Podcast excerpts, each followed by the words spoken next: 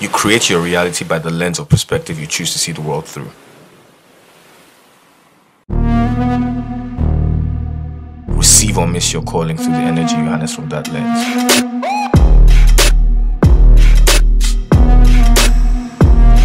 The choice is yours.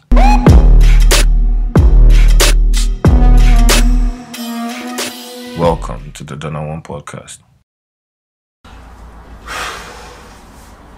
First of all, um, it's been a while since I actually did one of these like proper podcast videos, and obviously it's because I've been working on a lot of things. But I'm happy to be here now because I think the topic I'm about to discuss is very important for for the current climate and also the future climate that we would love to see.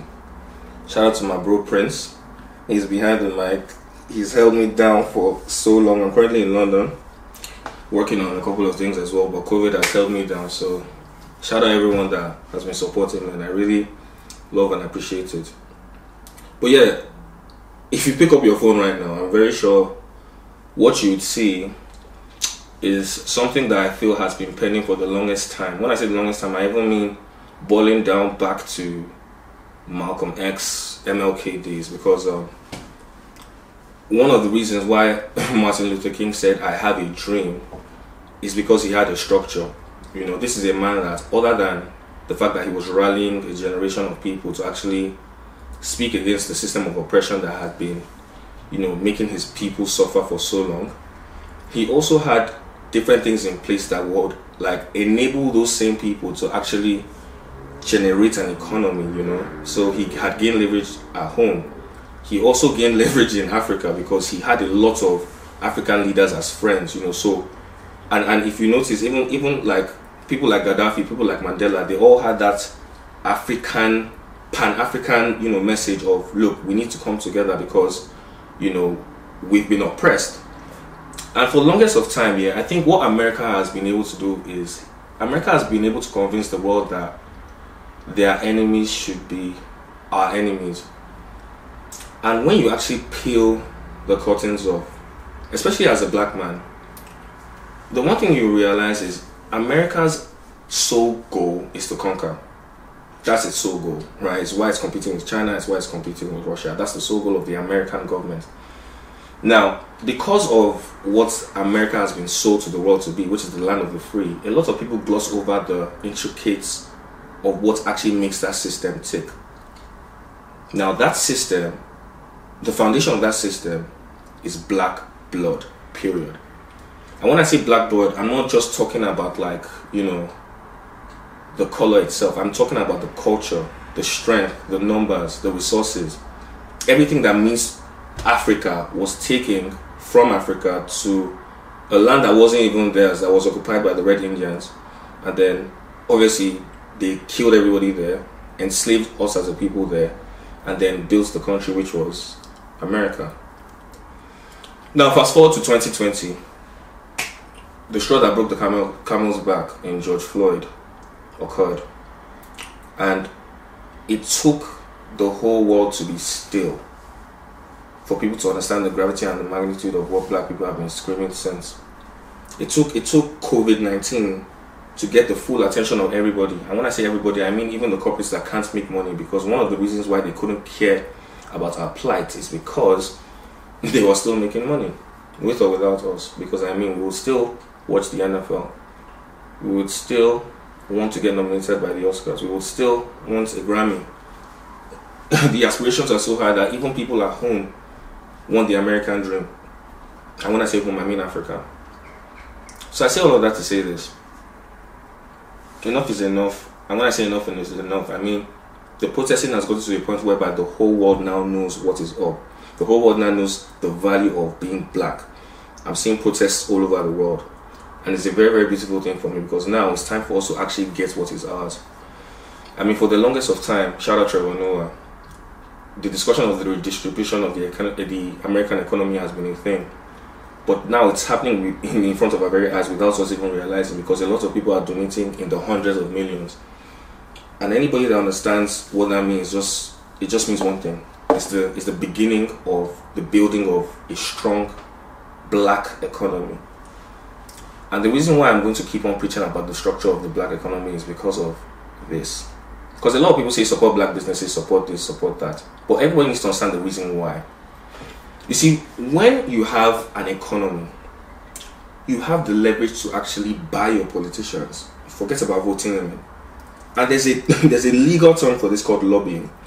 And the only way you can do that is as a business, basically. The business will have representatives that would obviously pitch the interest of the company to the politicians and say, look, if you vote for me, I promise you that I will do this, this, and that to make sure your company is okay. For example, stand your ground, the law.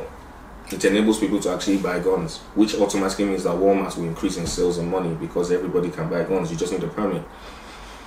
Now, we see the background checks that will happen, but that's a different discussion for a different day. Now, if black people have an economy, right, and they can lobby, one thing they need to understand is you cannot literally, you can't take the steps that the people that formed democracy took. And I'll explain why. One person that is selected as a candidate to represent politics here still gives the illusion that the power is with that person. You understand? But if black people come together and unionize their votes, right? It is very obvious that the power is with 45 million people. So what happens is, with the economy we've put in place, we unionize the African movement, right? And then any politician that comes with the ideals that will allow and black Americans to thrive in the country you get 45 million votes at once.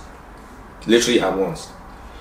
And the reason why I'm telling us that we need to actually understand this concept now is because there is no politician that will not come and knock on the door of somebody that can guarantee them 45 million votes. And that is when they become yours. And when they become yours, the restructuring of the courts and the police automatically begins because that is our priority as a black race. You know? Another thing that has to be, you know, enforced when we get that kind of leverage is the reconnection of African Americans to Africa through citizenship. I'm not talking about migration now because we have the internet. Through citizenship, you know, through investing in Africa, you know, there are lots of things that the, the Western world benefits from Africa, but like Africa doesn't own any part of it. So we have to actually go back and reinvest so that apart from the, the, the raw material aspect of things, the processing, the manufacturing aspect is also invested in, which actually in, in, in it empowers the black the black strength. And I'll explain why. Mm. You cannot afford to integrate if you do not have a base to retreat to. One of the reasons why they can't kill a Chinese man is because China is going to come sending bombs. One of the reasons why they can't kill a Russian even if America hates Russia, it's because Russia would kick back. America only goes for people they can bully. You understand what I'm saying? Which is why if they can bully you, they'll just turn you to the enemy. If you don't have a strong economy, you're automatically a potential slave in the new world order, the definition of a slave. Now, like I, let me go back to restructuring the courts. When you restructure the courts and the police, right, as the black, you know, due to black leverage, then we have to have our own media because one problem with the internet or the TV or whatever you get your news is most of the pieces of the puzzle you're given to use to piece together, they're actually given. Like CNN has given you the news that you're trying to figure out. BBC has actually given you the news you're trying to figure out. Same thing with Fox, all these news, and all of them clearly want their own agendas, you know. And one of the reasons why I need people to understand the concept of lobbying is because if you if, if you listen to what I just said previously, the Democrats and the Republicans have their own agenda. So what they're going to do is they're going to say whatever they need to say to get people in, but they're still accountable to the people that put them in power. So they get your votes, they go in, and once they go in, they they listen to the companies that put them into power through sponsorships and anything. Because at the end of the day, you're giving them votes, somebody's giving them money. It's the illusion of power. anyway, once you get your media, you push your own agenda, you rally your own people, you do your own events, there becomes relevancy in your system because now you have the ability to push your own agenda. And then finally, and which is the most important thing, is the education aspect. That's after media. Because once you sort out everything I've said from the beginning and the base level being economy, you can now employ your people. Your people don't have to go and start fighting with the white man for some position in a corporation.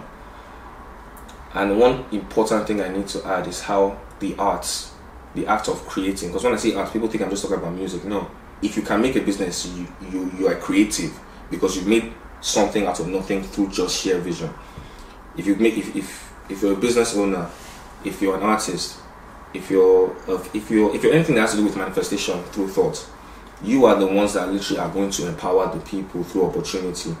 And even at that, it's not for them to be your slaves because as black people, we actually need to take care of each other in a real way, you know.